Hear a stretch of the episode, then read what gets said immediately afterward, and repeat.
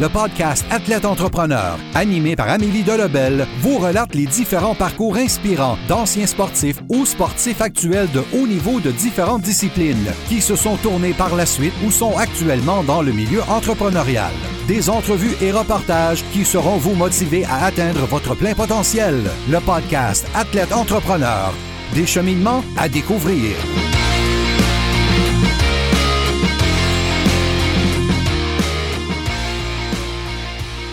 Bonjour à tous, ici votre hôtesse Amélie Delebel et je suis très heureuse de vous accueillir sur mon podcast Athlète Entrepreneur pour cet épisode 103 sur la méthode ENSO avec Antoine Giasson. Athlète Entrepreneur est un podcast qui a pour but de motiver les athlètes ou anciens athlètes qui souhaitent se lancer en affaires. Avant de vous parler de mon invité du jour, si vous avez déjà un podcast ou vous souhaitez en lancer un, je vous recommande l'hébergeur Blueberry que j'utilise également.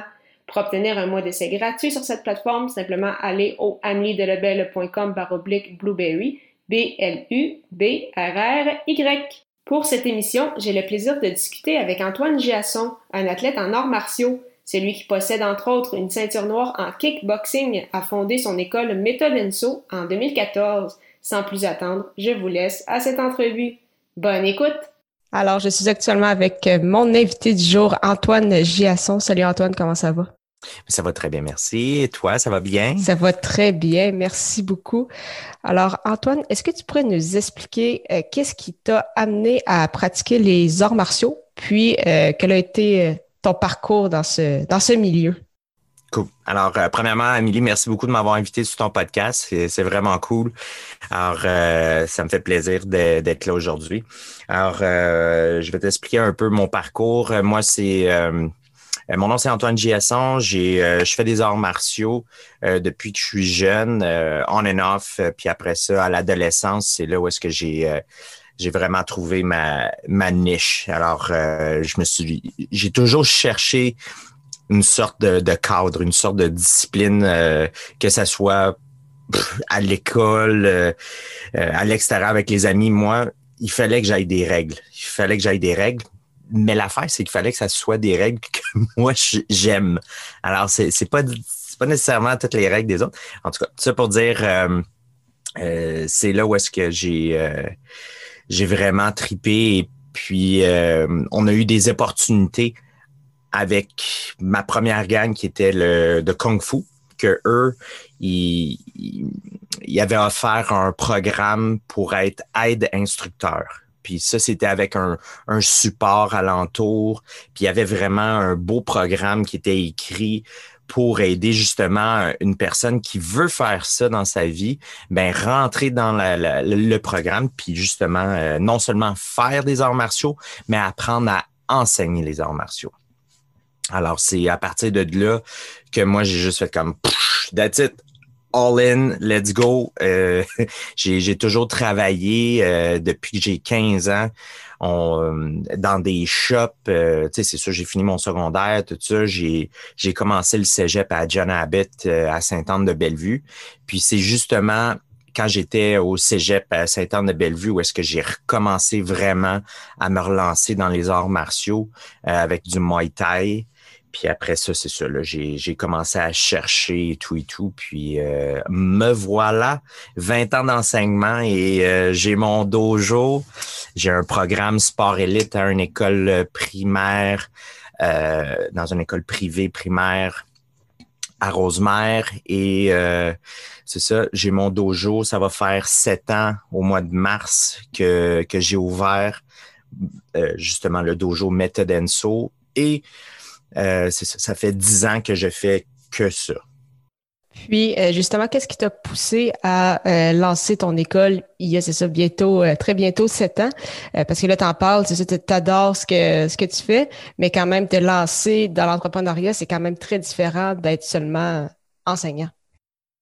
Ben, à la base, c'était un choix personnel de vouloir être un instructeur. Je voulais pas le faire pour mon instructeur c'était personnel. Moi, je voulais le faire, je voulais enseigner, je voulais euh, être un assistant, ça c'est sûr, sûr, sûr. Je voulais apprendre. J'ai toujours eu l'esprit ouvert envers mes, mes professeurs, mes sensei, euh, mes sifu, euh, mon crew. Mais l'affaire, c'est je le faisais pour moi aussi.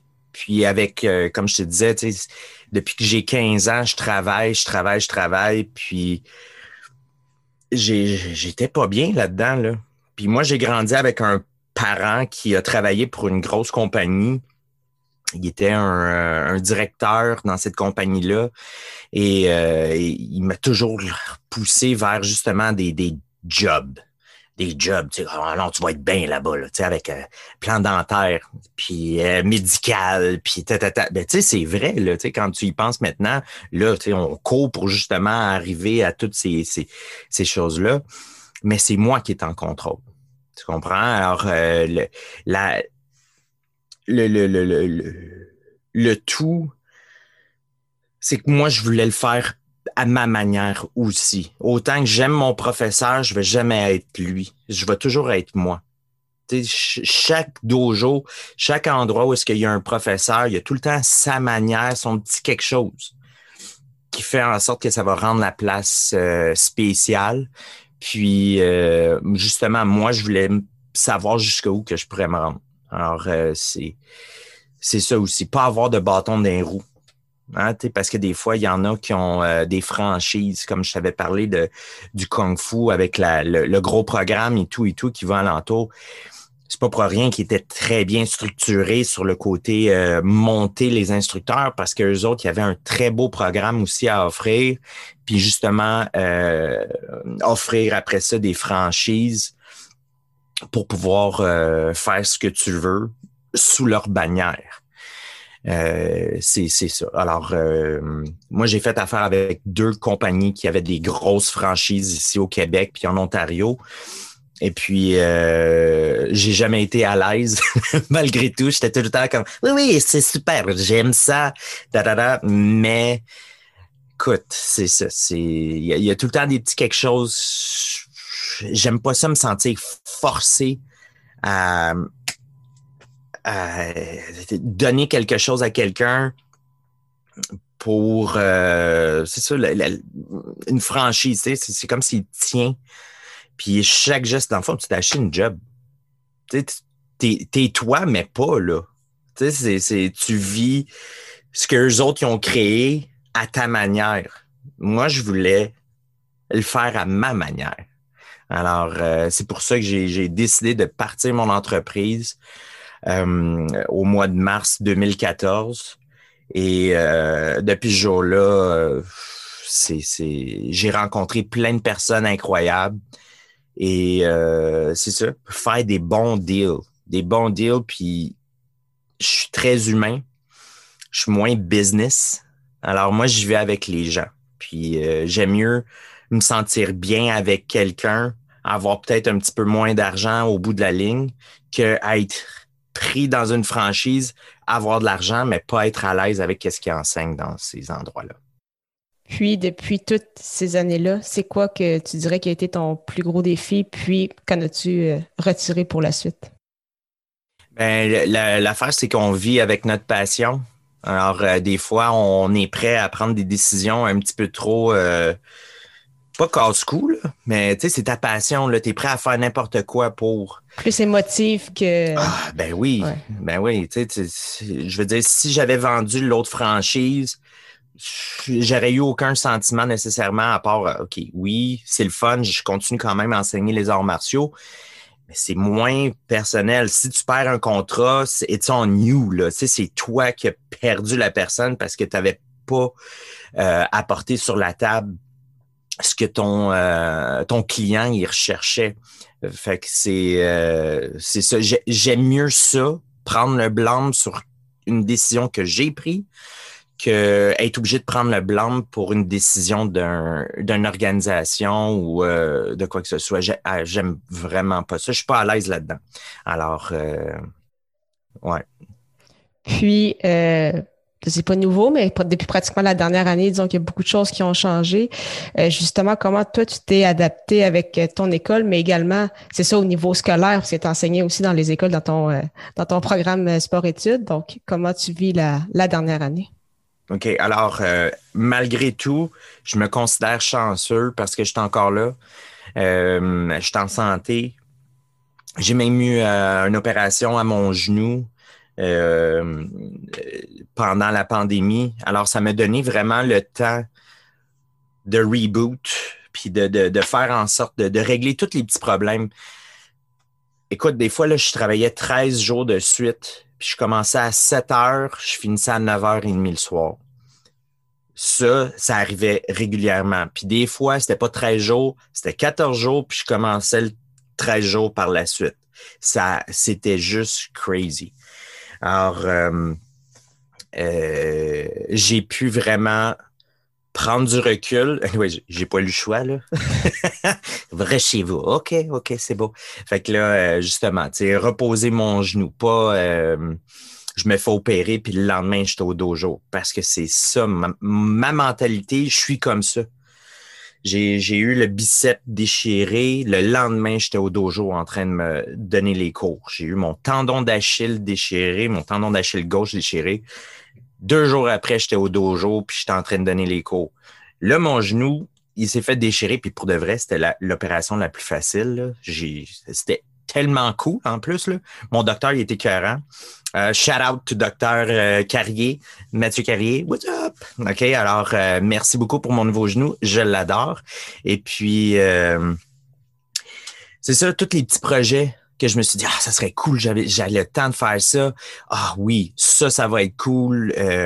organiser, parce que je fais des camps de jour aussi. j'ai, comme comme j'ai expliqué, je, suis dans une école primaire. Je veux aider.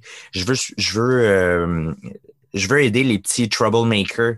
Pas que j'en étais un quand j'étais tout petit, mais peut-être que j'ai des trucs pour aider justement les petits tannants puis les TDAH. Alors, euh, c'est ça, faire des projets justement pour aider les, les jeunes. Puis euh, j'ai des parents qui sont super incroyables alentour de moi. Et euh, justement, il y en a qui m'approchent puis veulent faire des choses avec moi.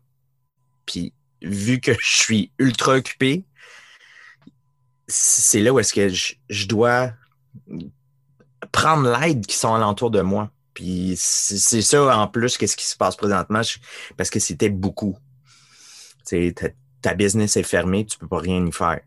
Tu as un gouvernement qui veut pas expliquer nécessairement exactement c'est quoi les, recherches qu'ils ont faites pour faire en sorte que ton entreprise est fermée plus qu'un autre. T'es pas essentiel.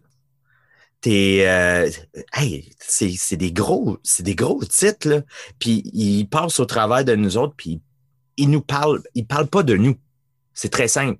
Ils vont juste dire OK, non, vous êtes fermé, ciao, bye. Pourquoi? Ben, parce qu'on en a parlé, puis c'est ça.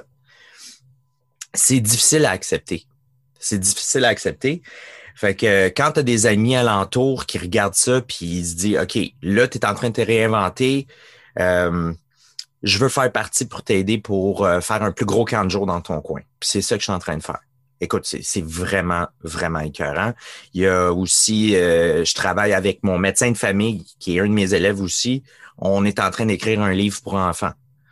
Alors, euh, puis, euh, je suis en train de, filmer aussi une formation de kickboxing à offrir en ligne. Alors, tu sais, c'est plein de petits projets comme ça que j'ai toujours eu l'intérêt mais j'avais pas le temps puis l'énergie. Juste regarder ça arriver, je, regarde, moi, faut que je donne des cours aussi, ça, ça. Fait que là, ça m'a donné du recul, puis là, encore, j'ai du monde qui veulent travailler avec moi, il y a du monde qui veulent travailler pour moi, puis euh, il y a du monde qui veut travailler conjointement avec moi. I'm blessed. je suis vraiment content de, de du outcome malgré tout.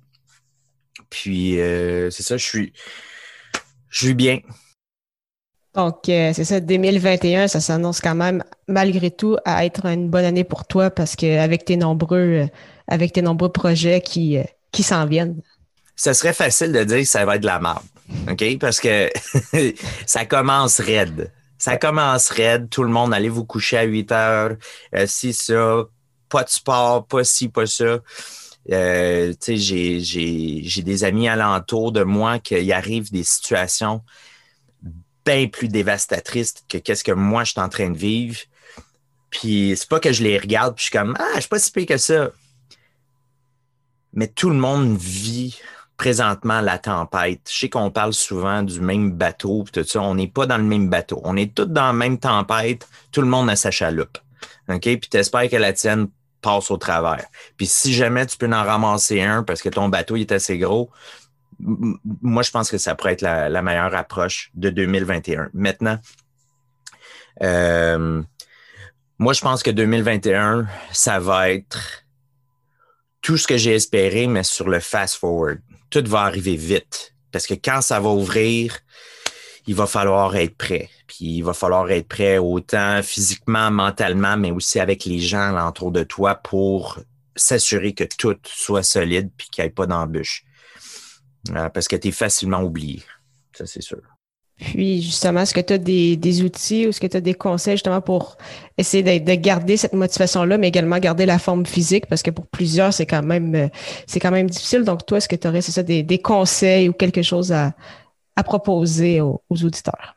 Oui, moi, je pense que la, meilleure chose à, faire, c'est pas trouver quelqu'un à blâmer, mais plus euh, se concentrer sur tes moyens présents moi, je suis choyé d'avoir une conjointe qui est, euh, qui est tellement ouverte de, de, de un, de, de, mon métier, mais aussi tout les, le travail que j'y mets. Puis euh, on se complète bien là-dessus. Tu sais, quand euh, elle, a un down, somehow, moi j'ai un up, puis on se ramène, puis on justement, on, on s'entraide les deux ensemble là-dessus, autant en famille qu'en business, avec les enfants et tout. Et j'ai un professeur aussi de karaté, euh, Jacques Dupont, que lui, euh, il est une personne très inspirante puis qui lâche pas.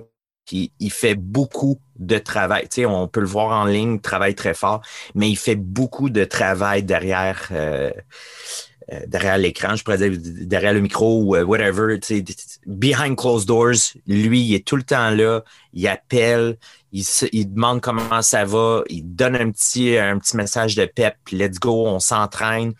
Euh, je suis avec lui dans une plateforme d'entraînement. Alors, euh, on a regroupé toutes les sensei, les senpai qui sont prêts. Euh, sensei, c'est un professeur. Senpai, c'est la personne qui est une deuxième dan une personne avancée du dojo qui donne des cours aussi.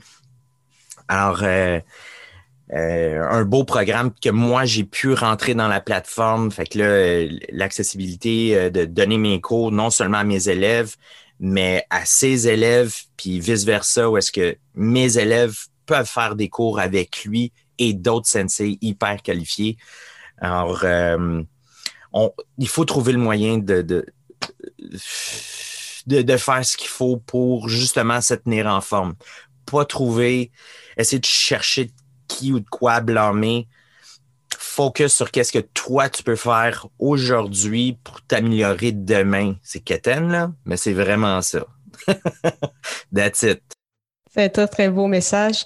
Euh, pour terminer cette entrevue, donc merci beaucoup encore une fois, Antoine, pour ton temps.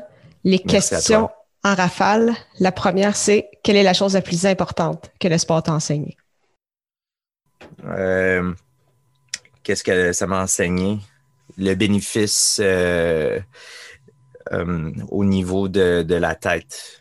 Je suis bien dans ma tête quand je m'entraîne.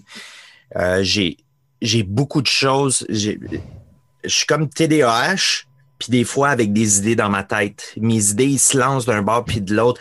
J'ai de la misère à, avoir. Il n'y a pas ni queue ni tête. C'est, c'est n'importe quoi. Mais la minute que je fais du sport, je suis capable d'être moi-même, calme, et euh, focus. Alors, euh, puis il faut que je me défoule parce que moi, j'ai, j'ai ça en moi. Alors, ça, c'est mon plus gros bénéfice. Alors, c'est le bien-être dans ma tête. Quel est ton plus beau souvenir sportif? Oh, parce que c'est ça, j'en ai plein. Tu peux en dire quelques-uns aussi si euh, tu es. Ben, c'est ça. Ben, regardez, regarde, j'ai. Le, le Des fois, c'est des affaires niaiseux. Comme euh, ben, j'ai fait mon premier voyage au Japon dernièrement. Je suis allé me battre au Japon. J'ai euh, euh, des gros séminaires. Je, ne sais pas. Je pense la, la plus grande réussite que j'ai eue dans les arts martiaux, c'est quand j'ai réalisé que les ceintures, là, ça compte pas. Dans le sens parce que j'étais euh, aide instructeur au Kung Fu. Puis on avait une femme qui est venue s'inscrire au dojo. Euh, c'est le genre de madame que tu regardes, tu dis un, elle va pas s'inscrire. Deux, si elle s'inscrit, elle va pas t'offrir deux mois. OK? Elle était ultra meg. Tu sais, comme il y a Meg, puis il y avait elle après. Là. OK? Et tu voyais qu'elle avait pas de l'air à avoir beaucoup de personnalité avec la, façon que ses épaules, il, passaient à l'avant, mais elle était intéressée. Fait que là, on l'a embarqué, puis écoute, elle a resté quand même trois ans là-bas. Puis deux ans et demi ou quelque chose comme ça. Puis euh, un moment donné, son conjoint, il l'a suivi là-bas. Un weirdo, là. Il était grand, lunettes, tu sais, comme genre des lunettes, mais tu vois pas ses yeux, tu vois juste comme genre un slip dans la. Il était weirdo, but. Puis super groupie, là, des compliments bizarres, comme genre, ah, t'es incroyable, ah, de la façon que tu te tiens, oh my god, t'es tellement, tu sais, comme, wow, wow, wow, OK? Je le sais, mais, wow, non, c'est pas vrai. mais, euh, euh, super weird. Puis là, un moment donné, les deux, ils ont juste arrêté de se pointer. Mais elle, là, pendant tout ce temps-là, là, elle s'entraînait comme une défoncée. Elle était tout le temps là. Une, euh, écoute, c'est un, c'est un pilier du dojo, là, tant qu'à moi. Tout ça pour dire, un moment donné, elle se pointe plus, puis lui non plus. Et euh, un moment donné, elle s'est représentée, puis là, on a fait comme Hey, qu'est-ce que tu fais? Ah, ça va bien, on est content de te voir, blablabla. Puis là, c'est là qu'elle nous avoue que le monsieur qui était avec elle depuis des années, ben, il l'abusait physiquement et verbalement depuis le tout début de la relation. Puis elle, elle avait aussi une relation très euh, toxique avec sa mère. Elle était entourée de gens qui faisait juste la rabaisser, non seulement psychologiquement, mais physiquement aussi. Elle a utilisé ses deux ans et demi d'entraînement pour justement se rebâtir elle-même. Elle nous a jamais parlé de ça. Elle est jamais venue avec un black eye, puis si elle avait des bleus sur elle, écoute, elle s'entraînait comme une défoncée. Fait que c'est sûr qu'à un moment donné, tu as des bleus ou deux dans le karaté ou dans le kung fu, ou dans n'importe quel sport de combat. Tout ça pour dire, c'est que écoute, la situation s'est passée où est-ce que lui, il a voulu la replacer, la, mettre à sa place, comme genre, moi, je suis un tough, puis elle s'est revirée de bord, puis il y en a slugué un, puis il a crié après. À partir de cette journée-là, un est venu euh, célibataire, elle l'a foutu là, elle a tenu tête à sa mère, est partie en appartement, elle a refait sa vie, puis elle a dit, je suis vraiment désolé, mais je peux pas continuer les arts martiaux, je dois aller... Tu sais quoi? C'est ça que nous autres, on recherche en tant qu'instructeur. Pas nécessairement que tu sois une ceinture noire, puis à quel point tu es incroyable, puis que tu es un pilier dans le dojo. Oui, tout ça, c'est super. Mais si on est capable de t'amener à un autre niveau dans ta vie, que ça soit, écoute, même si tu es de la deuxième ceinture, là, OK? Tu as passé à la orange, ou je sais pas c'est quoi la ceinture chez vous, là, bleu, orange, whatever. Mais que tu es capable de tenir tête à tous ceux qui t'ont intimidé, puis tu es bien maintenant dans ta tête, puis que tu nous remercies justement de, de t'avoir aidé, juste, parce qu'on ne fait pas tout pour ces personnes-là. On est là comme un, un, groupe de soutien. Il faut qu'il y ait un petit peu plus de, de, kick dans le derrière pour pouvoir se donner et passer à un autre niveau dans notre vie. Mais nous autres, on est là. On est un super group, puis on est là pour vous. Puis elle, elle l'a fait à la lettre. Puis ça, là, c'est ma plus grande réussite dans les arts martiaux. Wow, je m'attendais pas à ça comme, euh, fin d'histoire. Euh, euh, ma dernière question, en fait, c'est quel serait ton meilleur conseil pour un athlète ou un ancien athlète qui souhaite se lancer en affaires? Vas-y avec la tête et le cœur conjointement, pas juste le cœur. Je veux dire, si tu un champion de, curling, OK? Puis tu veux partir ta business à Montréal-Nord, je veux dire, tu peux, là. You? Mais sois intelligent derrière ta passion. On comprend, puis personne t'enlève quoi que ce soit. Mais euh, il faut juste que tu le fasses intelligemment, puis euh, de, bien t'entourer. OK? Pas juste du monde qui vont te donner des raccourcis. Parce que en, entrepreneur, en entrepreneuriat, si tu veux réussir, il faut que tu sois patient. Comme toutes les années qu'on a eues pour se préparer justement, qu'on est un athlète professionnel ou pas, ou moindre euh, amateur, tu as mis beaucoup d'énergie pour te rendre jusque là tu présentement. Approche l'aspect business de la même manière.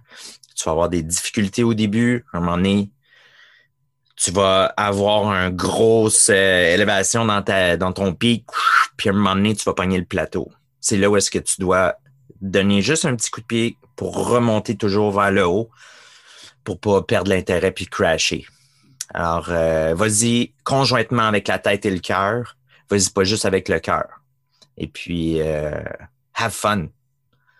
Faut que tu aies du plaisir.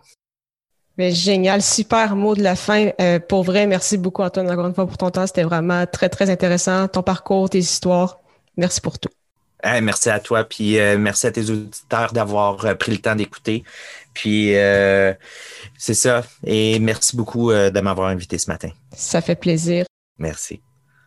Merci beaucoup encore une fois à Antoine Giasson pour son temps et en souhaitant que vous ayez apprécié ce 103e épisode officiel d'Athlète Entrepreneur. Si c'est le cas, vous pensez qu'il pourrait aider ou inspirer une personne de votre entourage, partagez-lui. La semaine prochaine, je discuterai avec David Cassabon un entraîneur de gardien de but qui a sa propre école de hockey, DC Contending and Hockey Performance. Merci encore une fois pour votre confiance et à la semaine prochaine pour une autre entrevue.